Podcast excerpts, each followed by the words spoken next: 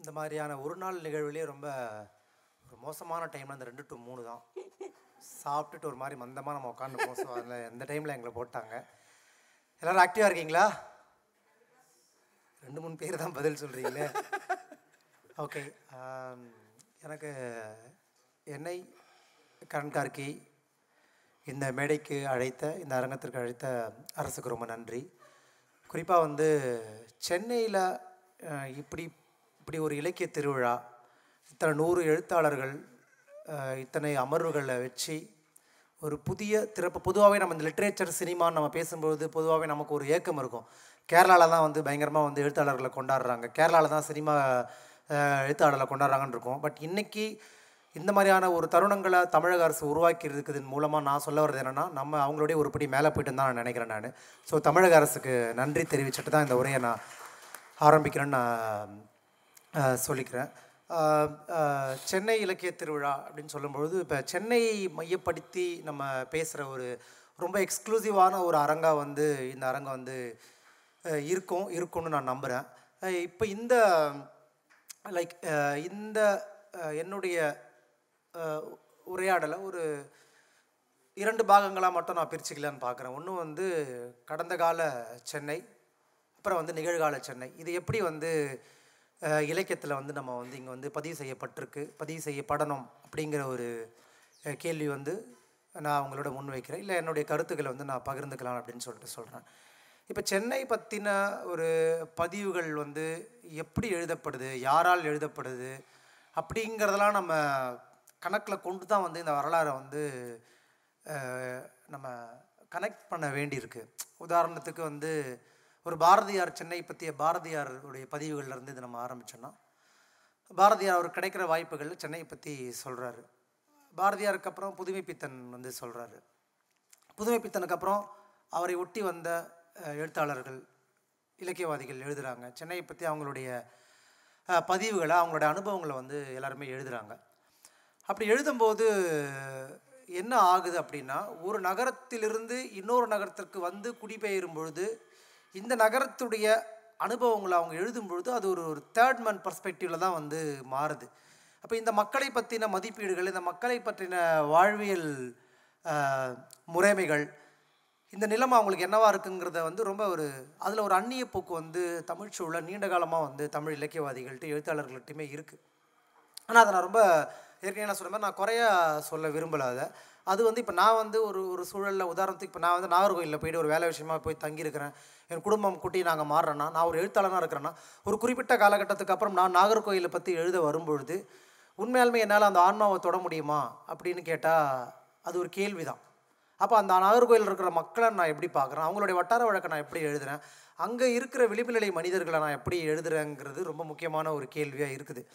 அப்போ என்னென்னா, சென்னை போன்ற ஒரு பெருநகரத்தில் தமிழ்ச்சூழலில் இருக்கிற எல்லா விதமான இலக்கியவாதிகளும் எழுத்தாளர்களும் வந்து இங்கே வந்து தங்களுடைய வாழ்க்கையை வந்து ஓட்டும் பொழுது, இந்த நகரத்திலிருந்து அவங்க கதைகள் எழுதும் பொழுது, இந்த நகரத்தை பற்றின மக்களுடைய அவதானிப்புகளாகவும் இந்த மக்களுடைய பண்பாடுகளாகவும் என்ன இருக்குங்கிறது ஒரு பெரிய கேள்வி இருக்குது. ஆக்சுவலாக அவங்க எப்படி ட்ரெஸ் போடுவாங்க, அவங்களுடைய மதமாக அவங்க என்ன இருக்குது, அவங்க ஒரு அழுக்கானவர்களாகவும் தூய்மையற்றவர்களாகவும் எளிதில் விலை போகிறவர்களாகவும் கெட்ட வார்த்தை மட்டுமே பேசுகிறவர்களாகவும் ரவுடிகளாகவும் இங்கே எப்படி கட்டமைக்கப்பட்டிருக்கு அப்படிங்கிற வந்து ஒரு நரேஷன் வந்து ரொம்ப நாளாக இருக்குது. அது அப்படியே சினிமாவுக்குமே டிரான்ஸ்ஃபர் ஆகுது. சினிமாலையுமே என்ன ஆகுதுன்னா, நிறைய மாவட்டங்கள்லேருந்து வர படைப்பாளிகள் சினி சென்னை தான் வந்து சினிமாக்கான ஒரு ஹப்பா இருக்குது அப்படின்னு நம்ம பார்க்கும்பொழுது என்ன ஆகுதுன்னா, அப்போ எல்லாருமே இங்கே தான் வந்து படம் எடுக்கிறாங்க. அப்போ இந்த மக்களை அவங்க காட்சிப்படுத்தும் போது அவங்க ரொம்ப எளிதாகவே ஒரு சென்னையால் காட்டணும்னா ரொம்ப ஈஸியாக காட்டிடுவாங்க. ஒரு சென்ட்ரல் ரயில்வே ஸ்டேஷன் வால்கிளாக் காட்டுவாங்க, கீழே நடந்தவன் தான் ஒருத்த பாக்கெட்டை பிட்பாடு வச்சுருப்பான்ப்பா நைனா இது சென்னை இப்படி தான் கம்முனேர் பெஜாரான்ற மாதிரியான ஒரு ஸ்டீரியோ டைப்பான ஒரு லாங்குவேஜுக்குள்ளே அந்த மக்களை வந்து காட்சிப்படுத்துவாங்க. அப்போ இந்த மக்களை வந்து இலக்கியத்தின் வழியாகவும் சினிமாக்களின் வழியாகவும் இப்படி தொடர்ந்து காட்சிப்படுத்தும் பொழுது, சென்னை அல்லாத பிற மாவட்டத்தை சார்ந்த, பிற மாநிலங்களை சார்ந்தவர்களுக்கு சென்னை பற்றின மதிப்பீடு இங்கே என்னவா வந்து சேர்ந்துருக்குது அப்படிங்கிறது தான் இன்றைக்கி. அதை தான் நம்ம எல்லாம் தொடர்ந்து டீகன்ஸ்ட்ரக்ட் பண்ண பண்ண பண்ணி கொண்டிருக்கிறோம். அப்போ அந்த சென்னையுடைய உண்மையான முகத்தை தெரிஞ்சுக்கிறதுக்கு தான் தொடர்ந்து எல்லாம் எழுதுகிறோம். அண்ணன் எழுதுகிறாரு, நான் எழுதுகிறேன், இப்போ சினிமாக்களில் ரஞ்சித் போன்றவர்கள் தொடர்ந்து அதை செய்கிறாங்க. அப்போ என்னென்னா, இது இது நிகழ்வதற்கு, இதை டீகன்ஸ்ட்ரக்ட் பண்ணப்படுறதுக்கு நமக்கு ஒரு பீரியட் தேவைப்படுது. இது சென்னை மட்டும் இல்லை, எல்லா விதமான பண்பாட்டு சூழல்லையுமே வேறொரு மனிதர்கள் அந்த பண்பாட்டை அணுகும் பொழுது ஒரு விலகல் இருக்குது. இந்த விலகலை வந்து நம்ம டோட்டலாக அதுக்குன்னு வந்து சென்னையை சார்ந்தவங்க மட்டும் தான் இந்த லைஃப்பை எழுதணும், சென்னையில் இருக்கிற தலித்துகள் மட்டும் தான் இந்த படைப்பை எழுதணுன்றது கிடையாது. ஆங்கிலத்தில் ஒரு வார்த்தை இருக்குல்ல, எம்பத்தைஸ்ன்னு சொல்லுவாங்க. எந்த அளவுக்கு நீங்கள் ஒரு ஒரு கண்டென்ட்டை நீங்கள் எழுதும்போது அது எந்த அளவுக்கு எம்பத்தைஸ் பண்ணுறீங்க, அந்த மக்களை அந்த மக்கள் வந்து ஏற்கனவே இங்கே என்னவாக உருவகப்படுத்தப்பட்டிருக்கிறார்கள், அப்போ அதை மீறி நாம் என்ன வந்து மாற்று உரையாடலை இங்கே முன் நிகழ்த்துறோங்கிற ஒரு கேள்வி ரொம்ப இருக்குது. ஆக்சுவலாக என்னென்னா யதார்த்தத்தை தான் சொல்கிறோன்னு சொல்லுவாங்க. யதார்த்தத்தை தான் சொல்கிறோம் என்றால் ஒரு படைப்பாளியுடைய செயல்பாடு என்ன? யதார்த்தத்தை மீண்டும் மீண்டும் சொல்வதன் மூலமாக நாம் அந்த யதார்த்தத்தை ஒரு சமூக உண்மையாக நிறுவுகிறோம். அப்படி நிறுவக்கூடாது. யதார்த்தத்தை ஒரு படைப்பாளி எப்படி கடந்து போகிறான், யதார்த்தத்தை ஒரு ஒரு படைப்பாளி எப்படி மீட்டுருவாக்கம் செய்கிறாங்கிறது தான் ஒரு படைப்பாளியுடைய கான்ஷியஸ் இருக்குதுன்னு வந்து நான் வந்து சொல்லுவேன் ஆக்சுவலாக. ஸோ அதுதான் வந்து சென்னை இலக்கியத்தில் வந்து நிகழ்ந்துட்டுருக்குன்னு நான் நம்புகிறேன். இது வரைக்கும் அப்படி இல்லை. இப்போ என்ன two thousand eighteen two thousand செவன்டீனுக்கு அப்புறம் டூ தௌசண்ட் அப்போ அண்ணாலாம் எழுத ஆரம்பித்ததுக்கப்புறம் என்ன ஆகுதுன்னா எல்லோரும் தங்களோட லைஃப்பை சொல்லலாங்கிற இடத்துக்கு வந்து வராங்க.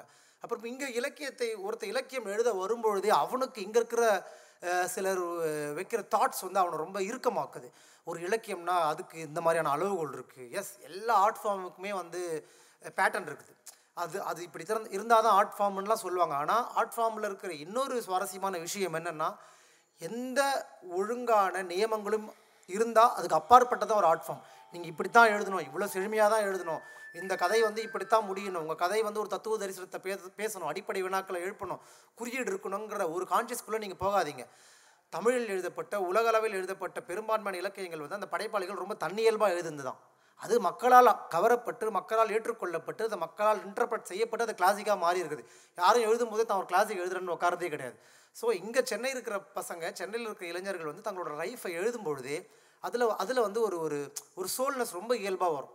இப்போ நான் எழுதுறது வந்து ஒரு புக்கு தான் வச்சுக்கோங்களேன், ஃபஸ்ட்டு வச்சு எழுதுனது. அப்போ நான் வந்து எதை பற்றிலாம் எனக்கு எதுவுமே தெரியாது. அப்போ நான் என்னன்னா எங்கள் ஏரியாவில் எப்படி பேசுவாங்க, எங்கள் ஏரியாவில் இருந்தால் ஒரு அண்ணா இருந்தால் சரகாச்சா எப்படி பேசுவார், எங்கள் ஏரியாவில் ஒரு பாஸ்டர் இருந்தால் எப்படி பேசுவார், எங்கள் ஆயா எப்படி பேசுவாங்கிறத நான் எழுதுனேன்.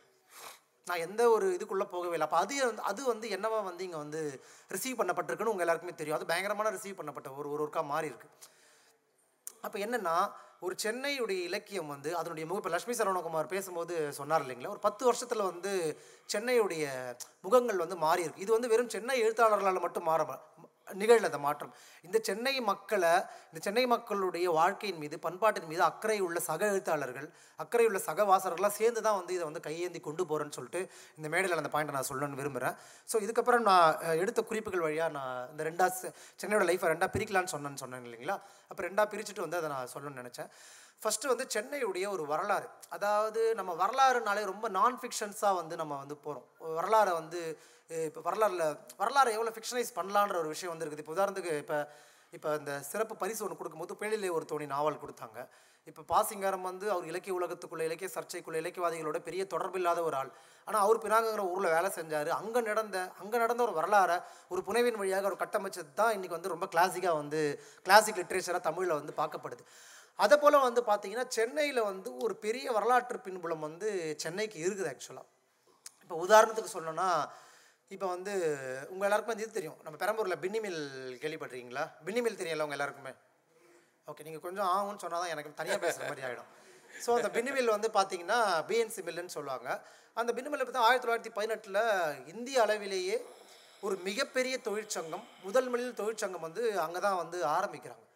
அப்போ அதை ஒட்டி பெரிய கலவரங்கள் நிகழுது, பெரிய தீண்டாமை நிகழுது. திருவிக்கா மாதிரியான ஆட்கள் வந்து, ரெட்டமலை சீனிவாசன் மாதிரியான ஆட்கள், எம்சி ராஜா, இவங்க எல்லாருமே வந்து ஒரு பெரிய ஒரு கம்யூனிஸ்ட் தரப்பு அப்போ தான் ஒரு வலிமையாக இங்கே வந்து ஒரு உருவாகிற ஒரு வாய்ப்பு உருவாகுது. தலித் தலைவர்கள் வந்து உருவாகிறாங்க. இப்போ நீதி கட்சிகள் அதில் முகம் கொடுக்க ஆரம்பிக்குதுன்னு சொல்லிட்டு ஒரு பெரிய அரசியல் மூமெண்ட்ஸ் எல்லாம் ஒரு முகம் காட்டுற ஒரு பெரிய மொமெண்ட் அது ஆக்சுவலாக. ஆனால் அந்த மொமெண்ட்டை பற்றி இங்கே தமிழ்ச்சூழலில் வந்து சரியாக பதிவு பண்ணப்படலை. இப்போ ஜெயமோகன் வெள்ளை யானை எழுதினாலுமே ஜெயமோகனோட வெள்ளை யானையில் அதில் சில விமர்சனங்கள் வைக்கப்பட்டது. இங்கே சென்னையில் இருக்கிற ஒரு ஃபிக்ஷனாக ரைட்டர் வந்து யாருமே அதை வந்து கவுண்டர் பண்ணல, அது இன்டர்பிரட் பண்ணல. பட் எஸ், ஜெயமோகன் அதை டாக்குமெண்ட் பண்ணியிருக்காரு, இல்லைன்னு சொல்லலை. ஆனால் இங்கே இருக்கிற தமிழ் இலக்கியங்களை, தமிழ் சென்னையை ஒட்டி இலக்கியங்கள் எழுதப்படுறதுல வந்து யாருமே அதை வந்து எழுதவே இல்லை ஆக்சுவலாக. ஃபிக்ஷன் நான் ஃபிக்ஷனில் வந்து ஒருத்தர் எழுதியிருக்காரு, வீரராகவன் சொல்லிட்டு. அது ரொம்ப நீங்கள் எல்லாருமே வாசிக்க வேண்டிய ஒரு புத்தகம் அது, சென்னை தொழிற்சங்க வரலாறுன்னு சொல்லிட்டு ஒரு பெரிய புத்தகம் அது. ரொம்ப முக்கியமான புத்தகம். சென்னையில் இருக்கிற எல்லா தொழிற்சங்கங்களுடைய வரலாறு வந்து அவர் ஒருத்தர் தான் எழுதியிருப்பார். ஆனால் அதுக்கப்புறம் அதனை ஒட்டி அதை இன்டர்பிரட் பண்ணப்பட்ட எந்த புத்தகங்களும் இங்கே வரவே இல்லை. நீங்கள் சும்மா ரேண்டமாக வந்து பின்னிமில் பின்னிமில் கலவரம், புளியந்தோப்பு கலவரத்தை பற்றி நீங்கள் படித்து பார்த்தீங்கன்னா பயங்கரமான ஒரு இலக்கியத்துக்கான ஒரு ஒரு கண்டென்ட் அதில் இருக்குது. புளியந்தோப்பு கலவரம் நீங்கள் கூகுள் அடிச்சு பாருங்கள், செம்மையாக இருக்கும். அந்த கலவரம் ஏன் வந்தது, சின்ன சின்ன காரணங்களால வந்திருக்கும். தலித், அதாவது வந்து அந்த ப அந்த பின்னிமில்ல இருக்கிற அந்த ஆலையில் இருக்கிற அந்த நூல் பஞ்சு வந்து ஒரு தலித்துகள் வந்து தங்களுடைய எச்சியை தொட்டு தொட்டு அதை அனுப்புகிறாங்க. அது அடுத்த அடுத்த டீமுக்கு போகுது. அது ஆக்சுவலாக இவனுக்கு எச்ச தொட்டு நாங்கள் எதுக்கு அந்த நூலை தொடணுங்கிற இடத்துல வந்து ஆரம்பிக்குது. அங்கேருந்து ஆரம்பித்து ஆரம்பித்து அந்த சண்டை அவ்வளோ பெரிய ஆகுது. லாஸ்ட்டில் வந்து அது ஒரு கிட்டத்தட்ட ஒரு புளியாந்தப்பையே போட்டு அந்த ஜனங்களே போட்டு அடிச்சு காலி பண்ணுறாங்க. இப்போ இதெல்லாம் வந்து இலக்கியத்தில் வந்து எங்கேயுமே பதிவு செய்யப்படவே இல்லை. இப்போ நம்ம வந்து அதுதான் சொல்கிறோம், பின்னோக்கி போய் இந்த சென்னையுடைய வரலாறு. அப்புறம் வந்து இன்றைக்கி திராவிட கட்சிகள் வந்து ஒரு மிகப்பெரிய ஒரு அசைக்க முடியாத ஒரு இடத்துல தமிழகத்தில் இருக்கிறாங்கன்னா அவர்கள் செய்த ஒரு பெரிய போராட்டம் வந்து ரொம்ப முக்கியமான ஒரு பெரிய போராட்டம் பண்ணாங்க அவங்க. அது வந்து இந்திய எதிர்ப்பு போராட்டங்கிற ஒரு மிகப்பெரிய போராட்டம். அந்த இது அந்த இந்திய எதிர்ப்பு போராட்டம் வந்து பார்த்திங்கன்னா சென்னையில் வந்து ஒரு பெரிய கூட்டத்தை வந்து கூட்டி அந்த இந்து இந்திய எதிர்ப்பு போராட்டத்தை வந்து நடத்தினாங்க. ஆக்சுவலாக அந்த போராட்டம் நடந்ததை வந்து யாருமே வந்து ஒரு ஒரு டாக்குமெண்ட்டாக பண்ணல, ஒரு ஃபிக்ஷனலைஸ்டாக பண்ணல. ஈவன் இந்த அரசு கூட அந்த இந்திய எதிர்ப்பு போட்ட போராட்டத்தை எந்த அளவுக்கு டாக்குமெண்ட் பண்ணியிருக்கிறாங்க அப்படிங்கிற ஒரு கேள்வி வந்து நமக்கு வந்து இல்லை. உதாரணத்துக்கு வந்து இப்போ இந்த சென்னையில் இருக்கிற விளிம்புநிலை மக்கள் தான் வந்து இப்போ சென்னையை ரெண்டாக பிரிப்பாங்க. இப்போ இந்த மயிலாப்பூர், பெசன் நகர், இங்கே இருக்கிற உயர்மேட்டுக்குடிகளும் இங்கே இருக்கிற விளிம்புநிலை மக்களும் இருக்கிறாங்கன்னா இந்த இந்திய எதிர்ப்பு போராட்டத்துக்கு ஆதர இந்திய எதிர்ப்பு போராட்டத்துக்கு பெரிய கூட்டத்தை கூட்டி விளிம்பு விளிம்பு நிலை மக்களை திரட்டி கொண்டு போய் போராட்ட நிகழ்ச்சி வந்து பார்த்தீங்கன்னா மீனாம்பாள் தான் வந்து பண்ணாங்க. மீனாம்பாள் உங்கள் எல்லாருக்கும் தெரிஞ்சிருக்கோம் இல்லையா? மீனாம்பாள் தான் கூட்டிகிட்டு போகிறாங்க, திமுக கூட்டணிக்கு சார்பாக கூப்பிட்டு போகிறாங்க. அப்போ அங்கே அந்த நிகழ்வுகள் வந்து எப்படி வந்து ஃபிக்ஷனில் வந்து இன்டர்பிரட் பண்ணலாங்கிற ஒரு கேள்வி வந்து இருக்குது நமக்கு. அதெல்லாம் வந்து இங்கே யாருமே வந்து பண்ணது கிடையாது ஆக்சுவலாக. ஸோ அதை நான் சொல்லணும்னு நினச்சேன். அதுக்கப்புறம் வந்து பார்த்தீங்கன்னா இப்போ வட சென்னைனா இங்கே வந்து ஒரு பிம்பம் இருக்குது. வட சென்னைனா வந்து இப்போ இப்போ இப்போ ஃபுட்பாலு, கேரம் போர்டு, கானா, இப்போ லோக்கல் ஜனங்க பேசுகிறது இப்படின்னு இருக்குது. ஆனால் வட சென்னையுடைய இன்னொரு முகங்கள் வந்து இப்போ குறிப்பாக வந்து சொல்லணும்னா ஒரு பத்தொம்போதாம் நூற்றாண்டுகளுடைய இறுதியிலையும் இருபதாம் நூற்றாண்டுகள் ஆரம்பத்திலையும் வட சென்னையில் வந்து நிறையா வந்து மடங்கள் இருந்தது, நிறைய மடங்கள் இருந்தது வட சென்னையில். அந்த மடங்கள் வந்து அதுக்கப்புறம் வந்து பார்த்திங்கன்னா அந்த வேதாந்திகள் நிறைய பேர் வட சென்னையில் இருந்தாங்க. ரொம்ப ஆச்சரியமாக இருக்கும் நீங்கள் அதெல்லாம் கொஞ்சம் ரிசர்ச் பண்ணி பார்த்தீங்கன்னா. அப்போ வந்து பார்த்திங்கன்னா அந்த வட சென்னையில் இருக்கிற மடங்களை பற்றி, வேதாந்திகளை பற்றி எந்த பதிவுமே ஃபிக்ஷன்லேயும் நான் ஃபிக்ஷன்லேயும் இல்லவே இல்லை. இப்போ ரங்கையா முருகன் வந்து ரங்கையா முருகன் வந்து அதை பேசியிருக்கிறார். ரங்கையா முருகன் தொடர்ந்து அதை பேச, ஆனால் அவருமே ஒரு புத்தகமாக அதை எழுதிருக்கிறாருன்னு கேட்டால் என்னுடைய கவனத்துக்கு அது தெரியல ஆக்சுவலாக. இப்போ இந்த ஏரியாவை ரொம்ப ஃபிக்ஷனலைஸ் பண்ணி வந்து எழுத முடியும் ஒரு சென்னையோட லைஃப்பை வந்து. அதுக்கப்புறம் வந்து பார்த்திங்கன்னா சென்னை வந்து ஒரு தமிழ் இந்தியாவில் இருக்க மிக முக்கியமான மாகாணங்களாக மாறுது. கல்கத்தா, வங்காளம் மாதிரி சென்னை ஒரு மிக முக்கியமான மாகாணங்களாக மாறும்பொழுது அப்போ ஆங்கிலேயர்கள் இங்கே வந்து குடிபெயர்றாங்க. இங்கே இருக்கிற இந்திய மக்களோட பெரிய தொடர்பு இருக்குது, இங்கே இருக்கிற பெரிய பட்லர் கல்ச்சர் இருக்குது, இங்கே இருக்கிற தமிழ் மக்களோட ஒரு தொடர்பு வந்து வந்து வந்து ஆங்கிலோ இண்டியனாக மாறுறாங்க. அந்த ஆங்கிலோ இண்டியன் கல்ச்சரே வந்து இங்கே வந்து பரவாயில்ல எழுதப்படலை. சட்டைக்காரன்னு சொல்லிட்டு அண்ணா ஒரு நாவல் எழுதியிருப்பாங்க, அந்த கட்டாயம் அந்த நாவலை வாசிக்கிறோம். அப்போ யாரோ ஒருத்தர் இது இத்தனை ஆண்டுகள் கழித்து தான் இதை எழுத வேண்டியிருக்குன்னு நான் சொல்கிறேன். நான் நிறையா பேர் எழுதும் போது தான் பர்ஸ்பெக்டிவ் மாறுபடும், இது மோனோபொலியாக மாறும். இப்போ சென்னைனா சென்னை இலக்கியம்னா நான் மட்டும் தான் அத்தாரட்டேல், இவர் மட்டும் தான் அத்தாரட்டேல். லட்சுமி சரவணகுமார் வந்து இப்போ எனக்கெல்லாம் முன்னாடி லட்சுமி சரவணகுமார் வந்து ஒரு ஒரு வேறு ஒரு நிலப்பரப்பில் இருந்தாலுமே சென்னையை பற்றி ஒரு ஒரு புனைவு எழுதினார். அதன் மீது சில கேள்விகள், விமர்சனங்கள் இருந்தாலும் ஆனால் அது ரொம்ப முக்கியமான ஒரு கன்சர்ன் அது ஆக்சுவலாக. ஆனால் இது நிறைய பேர் அதை வந்து எழுதவே இல்லை, ஒரு தயக்கமும் கேள்வியும் இருக்குது ஆக்சுவலாக. அப்போ நீங்கள் வந்து சென்னையை பற்றி சென்னையில் இருக்கிறவங்க தான் எழுதணுங்கிற இடத்த நோக்கி யாருமே போகாதீங்க, இருக்கமாகாதீங்க. அது யார் இப்போ நாளைக்கு நான் ஒரு இப்போ என்னுடைய நாவலுமே வந்து பிற்காலத்தில் வரப்போகுது. அது அது வந்து நிறைய கேள்விகள், விமர்சனங்கள் இருக்கலாம். இப்போயுமே அந்த நாவல் மீது விமர்சனங்கள் இருக்கலாம். எந்த படைப்பும் விமர்சனத்துக்கு அப்பாற்பட்டது கிடையாது. ஆனால் கன்ஸ்ட்ரக்டிவான கிரிட்டிசிசத்தை ஒரு நம்ம வைக்கிறோமாங்கிறத மட்டும் பாருங்கள் உங்கள் படைப்பு சார்ந்து. ஸோ சென்னை சார்ந்து அவ்வளோ விஷயங்கள் வந்து இங்கே எழுதுறதுக்கு இருக்குது ஆக்சுவலாக. அதுக்கப்புறம் வந்து பார்த்திங்கன்னா இன்னொரு விஷயம், முக்கியமான விஷயம் நான் சொல்லணும்னு நினச்சேன்னா இப்போ சென்னை சென்னை இலக்கியம்னால விளிம்பு நிலை மக்கள், தலித்துகள், இது ரொம்ப வந்து இது ரொம்ப ஐ மீன் தலித்துக்களை பற்றி எழுதக்கூடாதுன்னு நான் சொல்லல. தலித்துகளோட லைஃப் ரொம்ப தனித்துவமானது. ஆனால் சென்னை என்பது வெறும் தலித்துகள் மட்டும் கிடையாது, வட சென்னை என்பது வெறும் தலித்துகள் மட்டும் கிடையாது. நீங்கள் ஒன்றுமே வட சென்னை பக்கம் போனீங்கன்னா வந்து நிறையா வந்து இஸ்லாமியர்கள் இருப்பாங்க. உங்களுக்கு தெரியும், புளியாந்தோப்பு சைடு போனீங்கன்னா நிறைய இஸ்லாமியர்கள் இருப்பாங்க. தாசமகான் ஸ்ட்ரீட்லாம் வந்து பார்த்திங்கன்னா அங்கே கல்ச்சரை டோட்டலாக வேறு இருக்கும். அந்த சரௌண்டிங் முழுக்க சென்னையில் அவ்வளோ தனித்துவமான ஏரியாக்கள் இருக்குது. அப்புறம் வந்து தெலுங்கு பேசுகிறவங்க நிறைய பேர் இருப்பாங்க, அருந்ததிகள் நிறைய பேர் இருப்பாங்க சென்னையில். இப்போ சவுகார்பேட்டில் கிட்டத்தட்ட ஒரு எழுபது எண்பது வருஷமாக ஒரு பெரிய கம்யூனிட்டி ஒரு இருக்குது ஆக்சுவலாக. யாருமே வந்து இப்போ திலீப்குமார் ஒரு சில படைப்புகள் எழுதியிருந்தாலுமே சௌராஷ்டிராவுடைய லைஃபாக தான் இருக்குமே தவிர்த்து அந்த சேட்டுங்களோட லைஃப்பை வந்து அதுக்காக சேடு தான் எழுதணும்னு நான் சொல்ல வரல. நம்ம அதை அவதானித்து எழுதலான்னு சொல்ல வரேன். இப்போ சென்னையினால வெறும் தலித்துகள் மட்டும்தான், வெறும் இந்த பறையர் சமூகத்தை மட்டும் டெக்ஸ்ட் தான் அப்படின்றது மட்டும் இல்லவே கிடையாது. சென்னை ஒரு பெரும்பான்மையான மக்கள் வாழக்கூடிய நகரம். அந்த மக்களுடைய லைஃப்பை வந்து சொல்லலாம். விடுபட்டதை சொல்லலாம். அப்போ அந்த அதை நோக்கின டெக்ஸ்ட்டை வந்து நம்ம வந்து தேடலாம், அதை நோக்கி இருக்கிற நான் ஃபிக்ஷன்ஸை வந்து படிக்கலாங்கிற விஷயத்தையும் நான் சொல்லணும்னு சொல்லிட்டு எனக்கு தோணுச்சு. அதுக்கப்புறம் வந்து எனக்கு வந்து எனக்கு இந்த இது தோணுச்சு. இப்போ நான் சொன்ன இந்த விஷயங்கள் எல்லாமே வந்து பார்த்திங்கன்னா லைக் இப்போ இந்த ரெண்டு வருஷத்துக்கு முன்னாடி சங்கர் ராமசுப்ரமணியம் இருக்கிறார் கவிஞர். அப்போ அவர் வந்து ஒரு விஷயம் சொன்னார், நவீன தமிழ் கவிதைகளில் வந்து பெரியார் வந்து இல்லவே இல்லை, பெரியார் கவிதை நவீன க தமிழ் கவிதைகள் வந்து பாடுபொருளாக இல்லை அப்படின்னு சொன்னார். அதன் அர்த்தம் வந்து பார்த்திங்கன்னா பெரியார் வந்து ஒரு கேரக்டராக கவிதைகளில் இல்லைங்கிறது கிடையாது. பெரியாருடைய கருத்தாக்கமும் பெரியாருடைய கண்ணோட்டமும் வந்து நவீன கவிதைகளில் எவ்வளோ வெளிப்பட்டிருக்கு அப்படிங்கிற ஒரு கேள்வி. அது அந்த கேள்வியை விட்டு நிறைய விமர்சனங்கள்லாம் இங்கே நிகழ்ந்தது. அப்போ நம்ம இப்போ நான் பேசின இந்த விஷயத்தை, இந்த ஹிஸ்ட்ரியை வந்து நீங்கள் ரொம்ப அப்ரப்டாக வந்து அந்த அந்த லிட்ரேச்சரில் வைக்கணுங்கிறது வந்து கிடையாது. நீங்கள் அதை வந்து அந்த சம்பவத்தை ஒரு பின்புலமாக வைக்கலாம், அந்த சம்பவத்தை ஒரு குறியீடாக வைக்கலாம், அந்த சம்பவத்தை ஒரு காட்சியாக வைக்கலாம். இப்போ அதுதான் நேரடியாக நீங்கள் எழுதணுங்கிறது கிடையாது. நீங்கள்ங்கிறது நான் என்னை சேர்த்து தான் சொல்கிறேன், எழுதணும்னு கிடையாது. சென்னையோடைய பல்வேறு தளங்களை அதோடைய பின்னணியின் வைத்தே வந்து எழுதினாலுமே வந்து ஒரு ஒரு இந்த கல்ச்சர் ரொம்ப யூனிக்காக மாறா. ஏன்னா உலக அளவில் இருக்கிற பெருநகரங்களுடைய கல்ச்சர் இருக்குல்ல, அந்த பெருநகரங்களுடைய கல்ச்சர் வந்து ரொம்ப கிளம்சியானது. அந்த கிளம்சினஸ் வந்து எப்படி வந்து இங்கே வரையறுக்கப்படுதுன்னு பார்த்தீங்கன்னா, எந்த மக்கள் வாங்குறாங்களோ அவர்களை வைத்து ரொம்ப அது ஈஸியாக முடிவு கட்டிடுவாங்க. இப்போ உதாரணத்துக்கு வந்து நீங்கள் வந்து ஒரு ஒரு ஒரு ஒரு ஒரு மலை பிரதேசத்தை ஒட்டி இருக்கிற ஊரில் இருக்கிற மக்களுடைய மொழியும் ஒரு ஒரு இயந்திரத்தனமான வாழ்க்கை வாழ்கிற மக்களுடைய மொழியும் அடிப்படையில் வேறானது. ஒரு வேகம் இருக்கும், அண்டியா சாப்பிட்டியா போயிட்டா ஆகிட்டா ஆகிட்டா கடகட கடகடன்னு இருக்கும் அந்த லாங்குவேஜ். இன்னொரு ட்ரெஸ்ஸிங் சென்ஸில் ஒரு ஒரு ஒரு ஒரு ஒரு அக்ரஸிவ் இருக்கும், அவனோட நடையில் ஒரு வேகம் இருக்கும். அப்போ இதெல்லாம் வந்து ஒரு தனித்துவமான விஷயங்கள். ஆனால் இது ஏன் கேலிப்பொருளாக மாறுது, இது ஏன் ரொம்ப ஈஸியாக மாற்றினாங்கன்னா யார் அதை செய்கிறாங்கிறத பொறுத்து தான் வந்து இங்கே வந்து மாற்றப்பட்டிருக்கு. புரியுதுங்களா? இப்போ சென்னையோடைய அடையாளமாக மாட்டுக்கறியை சொல்கிறதுக்கே இத்தனை வருஷம் ஆயிருக்கு. இவ்வளோ நாள் சென்னையோட அடையாளம்னு உங்களுக்கு எல்லாமே என்னென்னு தெரியும். என்ன சொல்லுவாங்க? பரதநாட்டியம் சொல்லுவாங்க, ஃபில்டர் காஃபி சொல்லுவாங்க, இந்து பேப்பர் சொல்லுவாங்க, சபாக்களில் நடக்கிற நாடகங்களை சொல்லுவாங்க. இப்போ அவர்கள் சென்னையோட லாங்குவேஜாக என்ன பேசுனாங்கன்றது இருக்குது.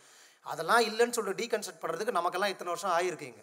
ஸோ அப்போ இது ஒரு பெரிய வரலாற்று ஒரு ஒரு தருணம் வாய்ந்த முக்கியமான ஒரு இடமா தான் நான் இந்த இடத்த வந்து நான் பார்க்குறேன். நான் ஆக்சுவலாக இப்போ வந்து இந்த கடந்த கால வரலாறை நம்ம எவ்வளோ பதிவு பண்ணணும்னு நான் சொன்னது எவ்வளோ முக்கியமோ, நம்ம ரொம்ப ஒரு விஷயத்த ரொம்ப நிராகரிக்கணும். நான் சமீபமாக வந்து நிறையா என்னோடய நண்பர்களோட திரைக்கதை சார்ந்து பேசும்போது, ஸ்க்ரீன் ப்ளே பற்றின டிஸ்கஷன் பண்ணும்போது ஒரு விஷயத்த தொடர்ந்து சொல்லிகிட்டே இருக்கிறேன். என்னென்னா, இரண்டாயிரத்துக்கு பிறகு இருக்கிற பண்பாட்டை, இரண்டாயிரத்துக்கு பிறகு இருக்கிற இளைஞர்களுடைய லைஃப்பை, லவ்வை, வாழ்க்கை இங்கே யாரும் படைப்பா சினிமா டைரக்டருக்கு முதற்கொண்டு எழுத்தாளர்கள் கொண்டு பெரும்பாலும் ஆட்கள் புரிஞ்சுக்கிறதே கிடையாது. இன்றைக்கி லவ் டுடே படம் ஓடுதுன்னா நமக்கு எல்லாரும் கேள்வி இருக்குது, அதெல்லாம் ஒரு படம் ஓடுதான்னு சொல்கிறோம். ஆனால் அந்த படம் இவ்வளோ வெற்றிகரமாக ஓடப்படுறதுல நம்ம ரொம்ப கன்சர்ன் பண்ணணும்னு நான் சொல்லுவேன். ஏன் அந்த படம் இவ்வளோ வெற்றிகரமாக ஓடுது, அந்த டேரக்டர் யாருக்கு அந்த படத்தை எடுக்கணும், ஏன் அந்த படம் ஹிட் ஆகுதுங்கிறத வந்து நம்ம கவனிக்கணும்னு சொல்லுவோம். புறந்தள்ளக்கூடாது இப்போ ஆக்சுவலாக. அப்போ இங்கே இருக்கிற எழுத்தாளர்கள், படைப்பாளர்கள் எல்லாருடைய சிந்தனையும் வந்து பார்த்திங்கன்னா ரொம்ப அவர்கள் கருத்தில் முற்போக்கு இருக்குது. ஆனால் களம் ரொம்ப பின்னாடி தான் இருக்குது ஆக்சுவலாக. இப்போ ரெண்டாயிரத்துக்கு ரெண்டாயிரத்து பத்துக்கு அப்புறம் இப்போ என்னென்னா ரெண்டாயிரத்து பத்துன்னு வச்சுக்கோங்களேன், ரெண்டாயிரத்தி பத்து இப்போ ரெண்டாயிரத்தி இருபத்தி மூணு இது கிட்டத்தட்ட பதிமூணு வருஷம் இங்கே இருக்கிற மக்களுடைய லைஃப் என்ன, கரண்ட் லைஃப் என்னவாக இருக்குது, இளைஞர்களுடைய லைஃப் என்னவாக இருக்குது, அவங்களோட டேஸ்ட் அண்ட் ப்ரெஃபரன்ஸ் என்னவாக இருக்குது, உறவுகளை அவர்கள் அணுகுகிற விதம் என்னவாக இருக்குது, இங்கே இப்போ இந்த மதம் என்னவாக இருக்குங்கிறது எதுவுமே இலக்கியத்தில் பெரிதாக பதிவு செய்யப்படவே இல்லை. அது சென்னை சார்ந்த இலக்கியம் மட்டும் இல்லை, பொதுவாகவே சொல்கிறேன் நான். அது பதி திரு சினிமாலே இப்போ இப்போ இருக்கிற கான்டெம்பரரி லவ் உண்மையாலுமே தமிழ் சினிமாவில் வந்து லவ் பெரிய ஸ்கேர்சிட்டி, பெரிய பற்றாக்குறை. ஒரு நவீன காதலை இங்கே யாருமே சினிமாவை ஆக்கவே இல்லை.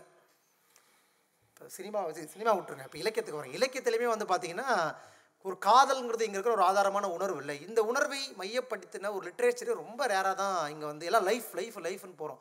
ஒரு லவ்வை நம்ம அதில் அப்ரா அப்ரோச் பண்ணி பார்க்கவே மாட்டோம். இப்போ அதனை ஒட்டி எனக்கு சொல்ல என்ன சொல்ல வந்தேன் அப்படின்னா, இப்போ உதாரணத்துக்கு வந்து சென்னையில் வந்து நான் ரெண்டாயிரத்தி பத்துலேருந்தே வச்சுக்கிறேன், வட இந்தியர்கள் இங்கே எத்தனை பேர் சென்னையில் இருக்கிறாங்க ஆக்சுவலாக. தமிழகத்தில் வந்து வட இந்தியர்களோட நுழைவாயில் வந்து சென்னை தான். சென்னை தான் அவங்க மொதல் மொதல் வந்தாங்க, ஒரு லைஃப்பை உருவாக்குறாங்க. இப்போ இன்றைக்கி வந்து அவங்க சென்னையில் வந்து அவங்க ஒரு லைஃப் இங்கே வாழ்ந்து அவங்க இருக்கிறாங்க ஆக்சுவலாக. கிட்டத்தட்ட ஒரு பதினஞ்சு வருஷம் இருக்கிறாங்க அவங்க. இப்போ ரொம்ப பரவலாக இருக்கிறாங்க, எல்லா இடத்துலையுமே இருக்கிறாங்க. அப்போ அவர்கள் வந்ததுக்கப்புறம் அவரோட லைஃப் இங்கே என்னவாக இருக்குது, நம்ம யாராவது ஒரு வட இந்தியனோட பேசியிருக்கிறோமா? அவனு அவன் தான் இன்றைக்கி சென்னையில் இருக்கிற விண்வெளி மனிதனாக நீங்கள் சொல்லணுமே தவிர்த்து திரும்ப தலித்துகளை நம்ம காயின் பண்ணக்கூடாது. எஸ், தலித்துகளுடைய வாழ்க்கை நம்ம பேசியாகப்பட்டு பட தான் வேணும், அதில் எந்த சந்தேகமும் இல்லை. ஆனால் இன்றைக்கி சென்னையுடைய விளிம்புநிலை மனிதர்கள் வந்து வட இந்திய தொழிலாளர்கள் தான்.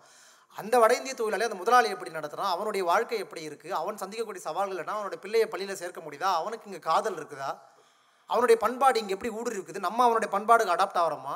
இப்போ நம்மளே கொஞ்சம் கொஞ்சமாக முடிவெட்டும் போது நம்மளே ஹிந்தியில் பேச ஆரம்பிச்சிட்டோம், வந்தவனவே பையா கிசாகிசான்னு சொல்லிட்டு ஹிந்தியில் பேச ஆரம்பிச்சிட்டோம். இப்போ நம்ம அதுக்கு அடாப்ட் ஆக ஆரம்பிச்சிட்டோம். இந்த மாதிரியான இந்த மாதிரியான கிராஸ் கல்ச்சரை வந்து இங்கே எங்கள் லிட்ரேச்சர் நம்ம பதிவு பண்ணப்படுறதே கிடையாது. அப்புறம் கடந்த ஒரு ஐம்பது வருடமாக சென்னைக்கு வேலைக்கு வந்த வட தமிழக மக்கள் இருக்காங்க. ஆக்சுவலாக வேலூர், வந்தவாசி, விழுப்புரம், திண்டிவனம், மதுராந்தகம், செங்கல்பட்டு, இந்த மாதிரி பல இடத்துல இருந்து சென்னைக்கு வேலைக்கு வந்துட்டு போவாங்க. தினமும் காலையில் வருவாங்க, இங்கே சென்னையில் வேலை செய்வாங்க, யாரும் இங்கே தங்க மாட்டாங்க, வேலைக்கு வந்துட்டு வந்துட்டு போவாங்க. அவங்க வந்து வெறும் மனிதர்கள் மட்டும் வரவே இல்லை, அந்த ஊருடைய கல்ச்சரை இங்கே வந்து கொண்டு வந்துட்டு போகிறாங்க. இங்கே இருக்கிற கல்ச்சரை சென்னைக்கு கொண்டு கொண்டு போய் சேர்க்குறாங்க. அப்போ இங்கே வேலை செஞ்சு வரவங்க வந்து சென்னையுடைய மொழியையும் சென்னையுடைய பண்பாடுகளையும் அவங்க ஊருக்கு கொண்டு போகிறாங்கல்ல. இந்த கிராஸ் கல்ச்சர் வந்து நம்ம வந்து பதிவு பண்ணுறதே கிடையாது. ஆக்சுவலாக நான் வந்து பதிவு பண்ண குற்றச்சாட்டாக சொல்லலை. இப்போ இவ்வளோ பெரிய அரங்களை நம்ம எல்லோரும் உட்கார வச்சு இவ்வளோ பெரிய ஒரு ஒரு ஒர்க் ஷாப் நடத்தும்பொழுது what is the intake we are taking from ஹியர்ன்றது ரொம்ப முக்கியம். நம்ம என்ன எடுத்துகிட்டு போகிறோம் இங்கேருந்து. இப்போ சென்னை சார்ந்த படைப்புகள் ஒரே இடத்துல சுற்றாமல் சென்னை பற்றின பல்வேறு பர்ஸ்பெக்டிவ் வந்து நம்ம வந்து சொல்லணும் அப்படிங்கிறது வந்து எனக்கு வந்து ரொம்ப ஒரு ரொம்ப ஒரு ஆதங்கங் ஆதங்கங்கிறத வந்து அக ஆதங்கங்கன்னு சொல்ல ஒரு உரையாடலுங்கிற தன்மையில் தான் நான் வந்து இங்கே சொல்கிறேன். இங்கே எழுதப்பட்ட தமிழ் எழுத்தாளர்கள் மீது அதை விமர்சனமாக கூட சொல்லலை. ஏன்னா அவங்களெல்லாம் படிச்சுட்டு தான் நம்ம வந்து இந்த லிட்ரேச்சருக்குள்ளே வரோம். யார் சென்னை பற்றி எழுதினாலுமே இல்லை யார் எந்த படைப்பையிலும் விமர்சனங்கள் இருக்கும். விமர்சனங்களுக்கு வந்து நம்ம வந்து தயங்க தேவையில்லை. ஐயோ நம்ம வந்து இந்த லைஃப்பை சொல்லிட்டா இவங்க என்ன சொல்லுவாங்க, இல்லை நான் வந்து ஒரு இஸ்லாமியர் லைஃப் எழுதினா இஸ்லாமியர் என்ன சொல்லுவார், இல்லை நான் வந்து ஒரு ஒரு அருந்ததிகள் லைஃப் அந்த இதுக்குள்ளே போகவே தேவையில்லை. நம்மளாம் எழுதும். ஆனால் அது எழுதுறதுக்கு முன்னாடி சினிமாலேயும் அந்த பிரச்சனை இருக்குது. ஒரு ஒரு ஒரு குறிப்பிட்ட நிலப்பரப்பை பற்றி ஒரு டைரக்டர் எழுதும்போது அதை அந்த நிலப்பரப்பில் ஒரு ரைட்டர் ஒர்க் பண்ணியிருப்பாங்க. அப்போ அந்த ரைட்டரோட தொடர்ந்து பேசுவோம். அந்த ரைட்டர் அந்த ரைட்டரோட உரையாடும் போது அந்த ரைட்டர் அதோட வட்டார வழக்கை கொண்டு வருவார். அந்த ரைட்டர் வந்து அவங்களுடைய பண்பாட்டை கொண்டு வருவார். அது அந்த படம் பயங்கரமாக மாறும். இலக்கியத்துலையும் அதுதான். நீங்கள் உதாரணத்துக்கு ஒரு சென்னையை பற்றி எழுதுறீங்க, இல்லை ஒரு குறிப்பிட்ட மக்களை பற்றி எழுதுறீங்கன்னா ஏற்கனவே அந்த மக்களை பற்றி எழுதப்பட்ட நான் ஃபிக்ஷன்ஸை நீங்கள் படிங்க, களத்தில் போங்க. நான் எனக்கும் சேர்த்து தான் சொல்கிறேன். அது ரொம்ப வயசான ஆள் மாதிரி அப்படியே உங்களை அறிவுரை சொல்கிற மாதிரி இருக்குது. நான் ஐ மீன் மொத்தமாக தான் சொல்கிறேன். நானும் எழுதும் போதுமே நான் அதை செய்யணும்னு தான் நினைக்கிறேன் நான். ஸோ இப்படி நம்ம செய்யும்பொழுது இந்த பெருநகரம் சென்னையுடைய சென்னை என்கிற ஒரு பெருநகரத்தினுடைய பல்வேறு பரிணாமங்களை நம்ம இலக்கியத்தின் வழியாக காலத்தின் ஒரு ஒரு சட்டகத்தில் நிலையான ஒரு வண்ணத்தில் நம்ம நிலைநிறுத்துவோம், நிலைநிறுத்த வேண்டும் அப்படின்னு சொல்லி என்னுடைய உரையை முடித்துக்கொள்கிறேன். நன்றி, வணக்கம். தேங்க்யூ.